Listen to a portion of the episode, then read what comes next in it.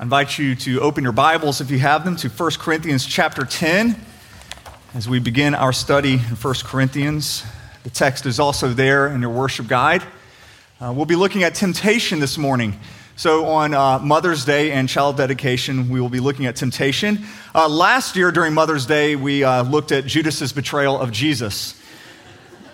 Uh, I'm not sure why it always lands uh, like this, but it does. 1 Corinthians chapter 10.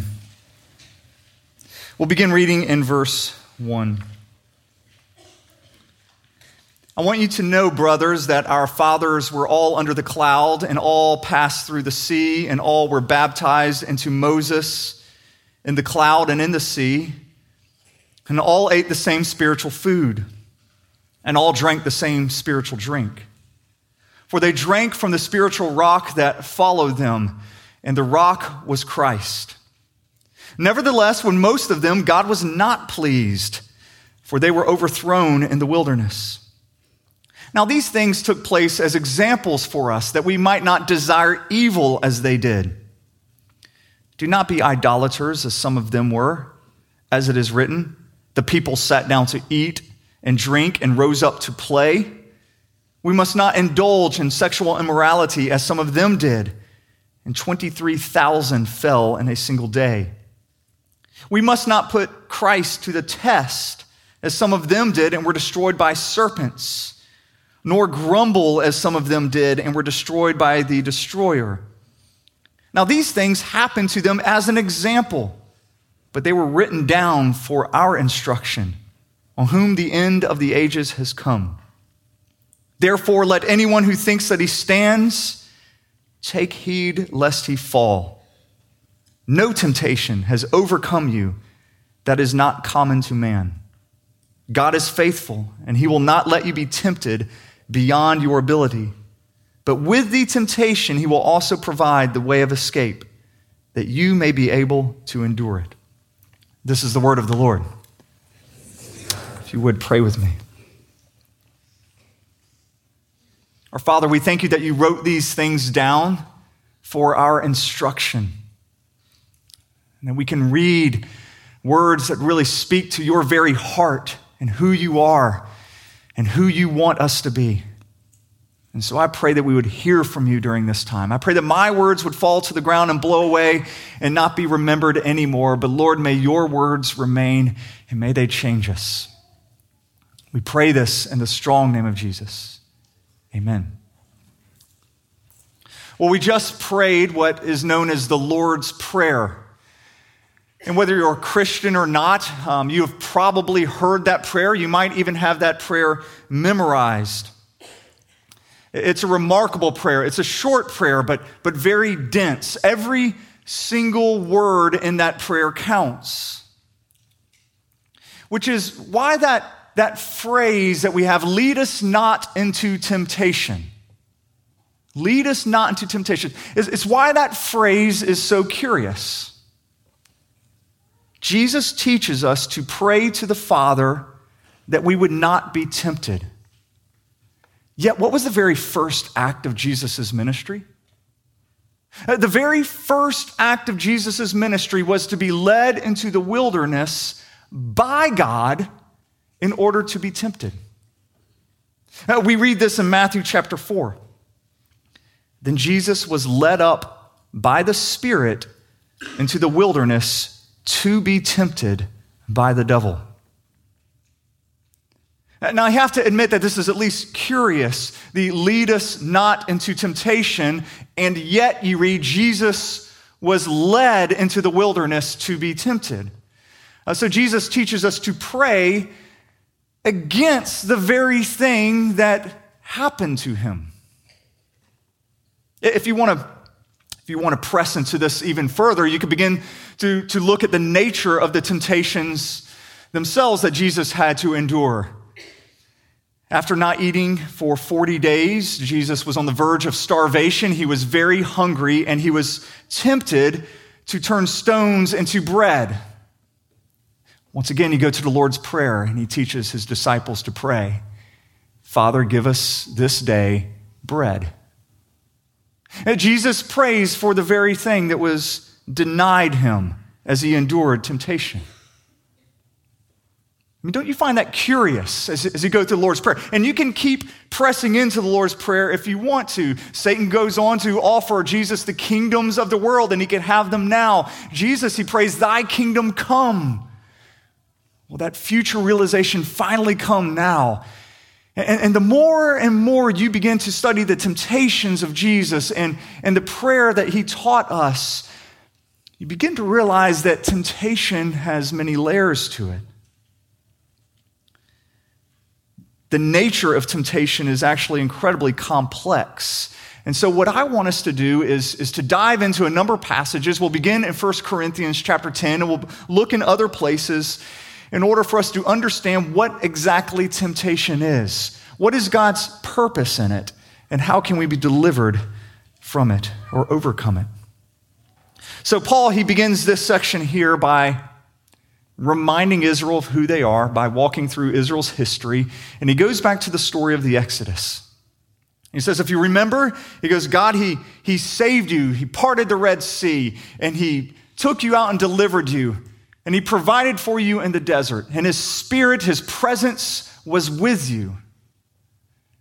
We, we remember that as we look through the Israelite story, but, but despite having God's deliverance, despite having God's presence and his provision, the people sinned against him. They didn't trust him, they didn't obey him, they gave into idolatry, they gave into sexual immorality.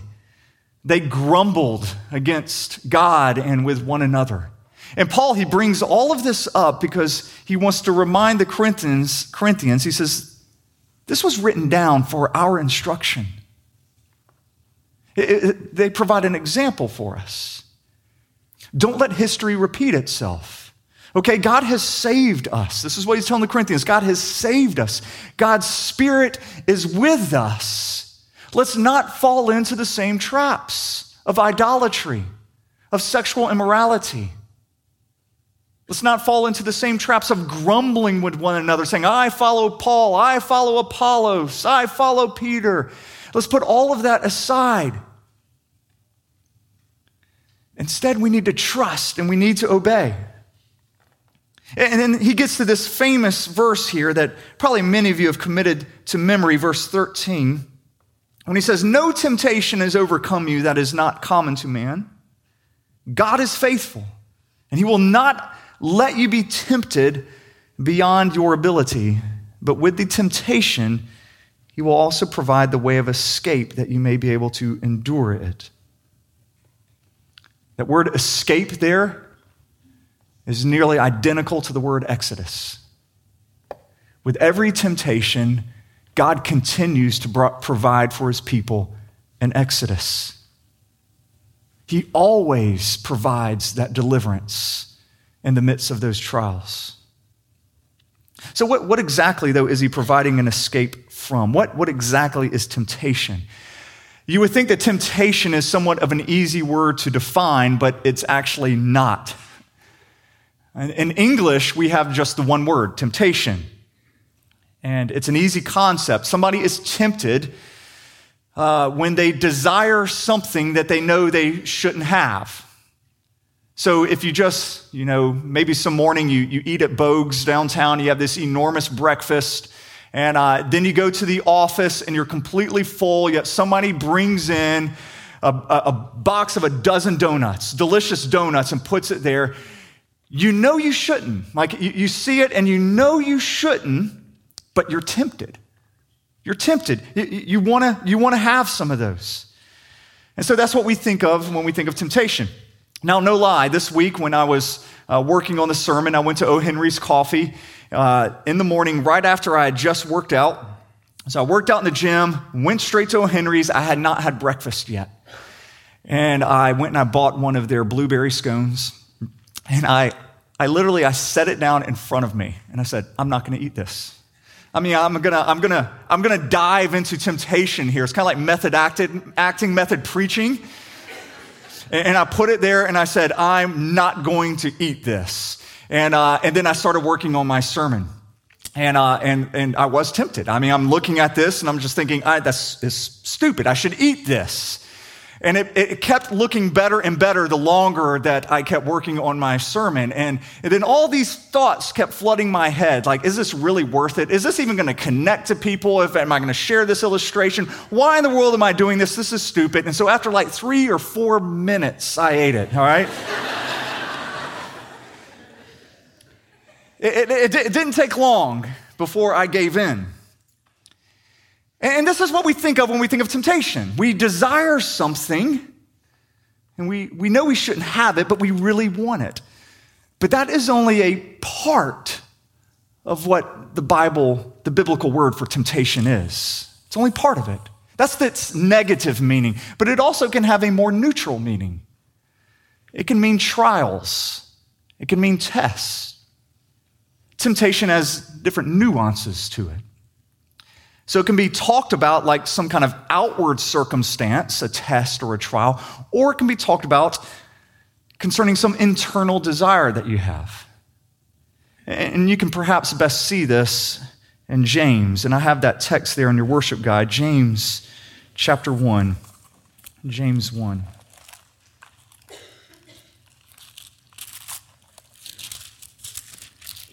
We'll begin reading in verse 12. Blessed is the man who remains steadfast under trial. For when he has stood the test, he will receive the crown of life, which God has promised to those who love him. Let no one say when he is tempted, I am being tempted by God. For God cannot be tempted with evil, and he himself tempts no one. But each person is tempted when he is lured and enticed by his own desire. Then desire, when it is conceived, gives birth to sin, and sin, when it is fully grown, brings forth death. Now, here, James seems to be talking about two different things here trials and temptations. But what's missed on us is actually in Greek, it's the exact same word. The same word is used for both temptation and for trial here. And because the word, uh, the word is so nuanced, in English we have to translate it a couple of different ways. So we can translate it temptation or trial or sometimes test. But every trial is a temptation, every test is a temptation. And so, with, with all of this in mind, I want to attempt to define temptation for us. And actually, I did not come up with this definition a pastor named Jim Ohm did. I was tempted to steal it, but I am putting it out here for you. Uh, Jim Ohm, he defines it this way. He says, A temptation, or a test, or a trial, is anything that comes into our life that can lead us to doubt or disobey God. A temptation is anything that comes into our life that can lead us to doubt or to disobey God. Or it could be the opposite. It can be anything that comes into our life that leads us to further trust and obey God. So, the end result of a temptation is we either move closer to the Lord or we move farther away from the Lord, but we never remain as we are. Every circumstance, it will give us a chance to either trust Him more, obey Him more, or to distrust Him and to disobey but you will not leave unchanged. So let me give you a few examples. A change of income can be a, a temptation. If you perhaps got a large raise or you received an inheritance, that is a change in your circumstance that either is going to lead you to trust God more or lead you farther away from Him. So it, it, can either lead you to trust him more and to obey him. Um, perhaps you will become incredibly humbled by, the, by receiving this money. Humbled, and, and you celebrate God's incredible generosity to you. You realize you didn't deserve this. Yes, you worked hard, but many people have worked harder without the same blessings. Yes, you were wise in, in, how you went about your work, but other people are more wise than you, and they didn't receive these blessings. And so you're just humbled by God's incredible generosity to you. And more so when you look at other people in the church, people who don't have those resources, maybe people who are poor, and you say, well, when they tithe, when they give 10%, it, it impacts them, it hurts them. But I could give 10% and I could still live a life of luxury. And you're humbled by that.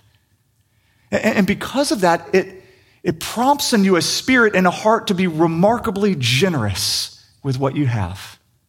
So it can lead you into generosity, it can lead you into obeying the Lord and knowing Him more. Or it can lead you into the opposite. You could think, well, gosh, I got this money as a result of my hard work. I made the right choices, and therefore it is mine. And so you become less generous. You begin to see luxuries as necessities. And this is usually what happens. Every single study on this has shown that the poorer people are, the more generous they are. The wealthier they are, the less generous they are. Study after study has shown that this is true. Another example of a temptation. Perhaps there's a death in the family, or perhaps you have a, a parent or a child who is sick. And so that is a trial, it's a temptation. Will this cause you to trust in the Lord more, or will it cause you to doubt Him? Will you find a deeper joy, or will you become bitter? Uh, this same temptation here is going to have drastically different results with different people. And we've all seen this. We've seen people who have gotten cancer. And some people who get cancer, they walk away saying, Gosh, this has led me into such a deep relationship with the Lord, and I have never known such joy during this period. And, and although I, I don't want cancer, I actually wouldn't trade it away for the joy that I have. And then you have other people who have cancer, and it makes them incredibly bitter and angry towards God. Same trial, same temptation, but two completely different results. When we fail at a temptation, we have to be careful that we don't blame God and we don't blame the test itself. That's like being in school and failing an exam and blaming the school or the teacher for failing. That's not what happens. You, you can't say, well, I would have never failed this class if you hadn't given me an exam. Uh, the exam didn't cause you to fail, the, the exam revealed your failure. It revealed your lack of knowledge. It didn't make you lack knowledge. And the test that God sends our way doesn't cause us to sin, but they reveal our sinfulness. God might be responsible for that outward trial, that outward test, but He is not responsible for your inner temptations. That's on you. Your desire, your desire, that evil desire, comes from you, not God. So James says that God does not tempt, but He does test. But it's the same word. We see this in our passage in 1 Corinthians. Once again, hear these words No temptation has overcome you that is not common to man. God is faithful. He will not let you be tempted beyond your ability, but with the temptation, He will provide the way of escape that you may be able to endure it. Perhaps you noticed as we read this the first time, there is another seeming contradiction about the nature of temptation in this text. Paul says that God's going to provide you with a way of escape so that you can endure it. You're like, well, which is it? Do we escape the temptation or do we have to endure the temptation? It, that seems to be two completely different things that Paul's describing here. Which, which is it? Do we escape it or do we endure it? And Paul says yes. The answer is yes. You escape the inner temptation, but you endure the outward trial, that outward test. So you're still going to be taken through that test, taken through that trial. But in the midst of it, you do not have to sin. You're given the opportunity, once again, to trust and obey God during this. Temptation is any change of your circumstance that leads you to either trust God more or to distrust Him, to know Him more or to know Him less.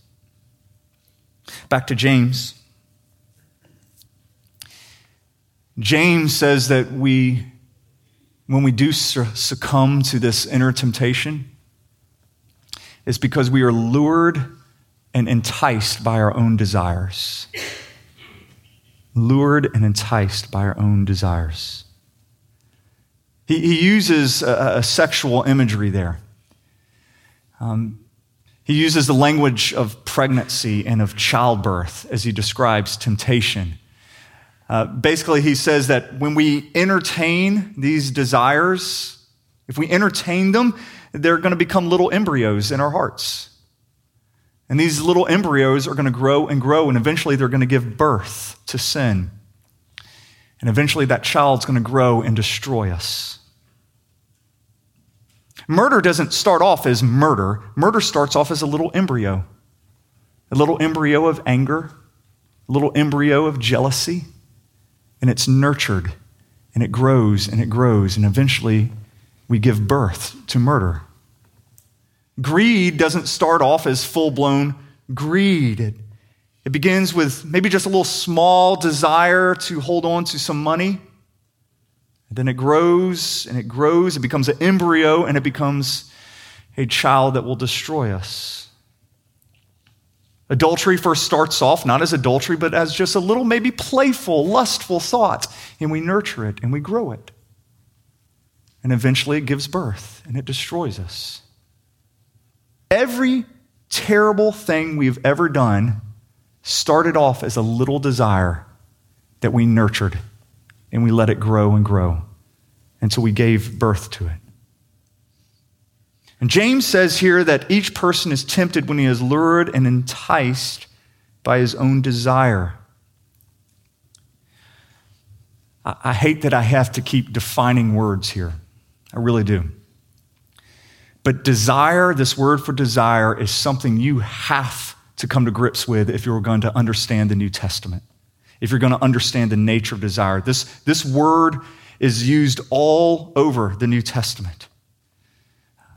Paul uses it in, in, Ephesians and in Colossians and Galatians. Peter uses it. James uses it. Jude uses it. This word desire Often it's translated evil desire, translated sinful desire, but what it really means is over desire. Over desire. It's a, it's a combination of two Greek words. Um, you, you have the Greek word for desire, thumia, and then you have the word epi, which means over or on top or center. And so you have this desire that becomes central, this desire that becomes over the top. It's this over desire for something. If you want to understand the nature of temptation, you have to understand this word because it doesn't necessarily mean desiring sinful things. It could be desiring good things, but you're desiring them too much. It becomes an over desire.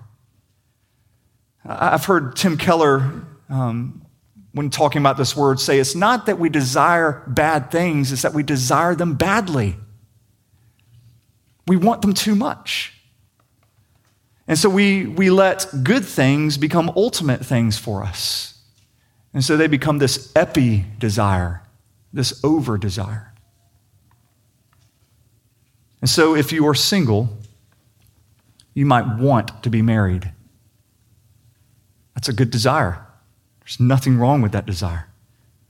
But if you keep entertaining that thought, keep fixating on that desire, you can nurture it and it can grow into an epi desire. Soon your life begins to have no meaning until you find yourself a spouse. A spouse is going to give you meaning. You become intensely angry or jealous at all your married friends. And every day that that continues to go on without you being married, your self image crumbles and crumbles. And eventually, this results in your destruction. If you are married, it might be that having children becomes your epi desire. That, once again, having children, that's a good desire. There is nothing wrong with that desire. But what if it becomes the desire? And you can't have a child, but that's all you could think about is I have to have a child. If I don't have a child, I am nobody. Well, that desire will destroy you. Sports can become an epi desire. Once again, being physically active or desiring your children to be physically active is a good thing. There's nothing wrong with that desire, but it can quickly turn into an epi desire. Soon, all of your children's sports begin to rule your entire life. And that over desire destroys you. And what it is, it's just modern day idolatry. That's what's being described here. Over desire is just modern day idolatry. And hear me, every idol demands a sacrifice. The moment you take a good thing and you make it an ultimate thing, you, you say, I have to have this. I can't imagine my life without this my happiness is going to rise or fall with this. The moment you take a good thing and you make it an ultimate thing, you have determined that that will be the thing that destroys you. Every idol demands a sacrifice. And so, if you're a parent and your child, your children are your epi desire, and, and, and your entire life is all about your children, and you tell them that they are the world's most special snowflake, that, that there, is, there, is, there is no one like them. You take zillions of pictures. I mean, you're like the paparazzi that just follow your children around, documenting everything. Tell them they could do no wrong. You spend all of your time trying to cover up for any bad behavior or to make things as easy as possible for them, and then you send them off to college. You send them off to college, and then they realize that there's actually thousands of other snowflakes just like them, all right? and then they have a roommate or a professor who treats them like they are not the center of the universe. And their world begins to crumble, and they begin getting very bitter and frustrated, and it's going to come back on you. That bitterness and that frustration and that anger will be unleashed on you. Every idol demands a sacrifice. You make sports or your job the center of your universe. It's going to consume you. It's going to take all of your time. It's going to take all of your energy. You're not going to have left any time or energy for relationships or for the church. And you are going to live and you're going to die by your performance. How are you performing? If you make money the center of your universe, it will consume you. You'll become obsessed with how much more money you can make, and you're never going to enjoy what you have. You are going to see people who have half as much as you do enjoying life twice as much as you do. And you're going to see that people with half of what you do spend more time with their spouse, more time with their children, more time at their home, enjoying life, more time in relationships, and it's going to make you angry, but you're going to think the solution is to actually try to make more money. And you begin feeding that, growing that embryo, and it will give birth and it will destroy you. I don't know if you've noticed this when you've read through the temptations of Jesus. Satan goes out of his way in all these temptations to say, Jesus, I just don't want you to suffer. He goes out of his way to tell Jesus, like, this is the road of comfort. I mean, you're hungry? Get food. If, if you jump off the mountain, you're, you're not going to bruise a heel. Yeah, you can have all the kingdoms and you don't have to suffer and die. He goes out of his way in his temptations to say that you won't have to suffer it, and I'm just trying to give you comfort. Now, if comfort there's nothing wrong with comfort. But if it's an epi desire, if it becomes that your life is dictated by trying not to suffer or trying to provide the most comfort as possible, it will destroy you. Epi desire, wanting something too much. It's idolatry. Idolatry is spiritual adultery. Spiritual adultery is going to lead to conception, which will give birth to sin, and which will result in your destruction. So, how do we overcome this? Let me just go through a few things really fast. How, how do we fight temptation and overcome it? Well, let me just say by being here, that's a good start. Being here is a good start. Now, I mean that. Jesus, he taught his disciples to pray, lead us not into temptation, but deliver us from evil. He did not teach them to pray, lead me from temptation. Deliver me from evil. He didn't do that. He said, lead us not into temptation. Deliver us from evil. He is saying that you are not meant to fight temptation alone. He's given you a tremendous tool, a tremendous gift called the church, your brothers and sisters in Christ, to come alongside you and to pray with you and to help you fight temptation. Temptation grows when it is fought in isolation. And so, the moment you keep things secret and you try to fight things on your own, that temptation grows in its power. But you bring in your brothers and your sisters and you say, Can we pray over these temptations together? And it loses its power. Are you praying with your brothers and sisters over your temptations? Second, realize that every temptation, every temptation is asking for faith, for a leap of faith. In every temptation, you're asked to either believe the, the thing that you're longing for, that that's going to satisfy you, or believe that God alone will satisfy you. You're asked to believe in one of those two things, and each one is a step of faith. You are either going to leap into sin and you're going to hope that that sin delivers on its promises and that it, it satisfies you, or you're going to leap into the arms of Christ and hopes that he satisfies and he sustains you. Let me ask you, who has the better track record? Has sin ever delivered on his promises? I picture sin like, you know, a trust fall. And you're like, you're going to catch me, right? And you fall and you just land. And you just hurt yourself. And then you get up and you're like, but this time it's going to be different. You're going to catch me, right? And you fall. Sin will not support you, but it's asking you to leap towards it in faith anyway. But Christ has never failed you. Third, memorize the word. Jesus fought with the devil by quoting scripture every time. Which, by the way, the only reason we know this is because Jesus told his disciples this. Jesus was in the wilderness fighting the devil alone.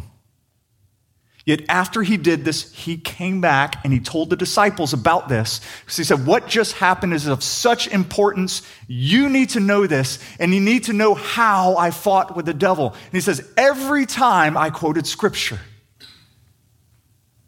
it's written down for our instruction. But don't there's a temptation for us to think of this like it's uh, like it's a type of Harry Potter duel, you know. And, uh, and Satan's like, he, he, he throws a lust charm your way, and you're like, oh, yeah, well, First Timothy, you know, 222, flee from youthful lust. And like, you know, you're just kind of like, you're just zapping these things back and forth. And, uh, and that's not it. It's not talking about an incantation, you know, that you could just say the right words and all of a sudden you're delivered. Try that. You know, it, it doesn't work that way. If you just say, flee from youthful lust, you'll find lust is still there, all right? What, what Jesus is showing when he is quoting scripture, each thing, is that scripture's in his heart. Scripture's defining who he is. Scripture is warming his affections towards his Father. That's what Scripture does. The best way, if you find, uh, if you find a pig to be beautiful, which is what looking at sin is and, and to be tempting. You can try to just try to fight that and fight that, or you can find an object of greater beauty. And finding an object of greater beauty is the best way to turn away from this. Scripture does that. The more and more you put scripture in your heart, the more and more you discover who God is and you find him beautiful. And sin loses its desire. Finally, see temptation as an opportunity. Once again, when that trial, that test, that temptation comes your way, you're going to go one of two ways. It doesn't have to end poorly. You can come to know Jesus with a greater sweetness than ever before. What an opportunity to get to know him more deeply. I find that we like to we like to talk to people who've gone through similar experiences as us. You naturally gravitate. You know, if somebody uh, you know, if somebody played basketball in high school, you'll talk about basketball. You know, if somebody has this hobby over here, you love to talk to them about this hobby. You, you gravitate towards people who have the same, same experience as you. Well, Jesus has the same experience as us in temptation. And he's saying, Talk to me. Use your temptation to where we could talk about it together. Hebrews 4, he says, For we do not have a high priest who's unable to sympathize with our weakness but one who in every respect has been tempted as we are, yet without sin. Let us then with confidence draw near to the throne of grace, that we may receive mercy and find grace to help in a time of need. What the author of Hebrews is there saying is you have a person who understands this, so when temptation comes, this is an opportunity to talk with them about those things to build a deeper relationship because he understands the temptations you've gone through. Use it as a chance of receiving more grace and more mercy in your life. Don't let that temptation go to waste. If you would, pray with me. Our Father, we ask that you would deliver us from evil.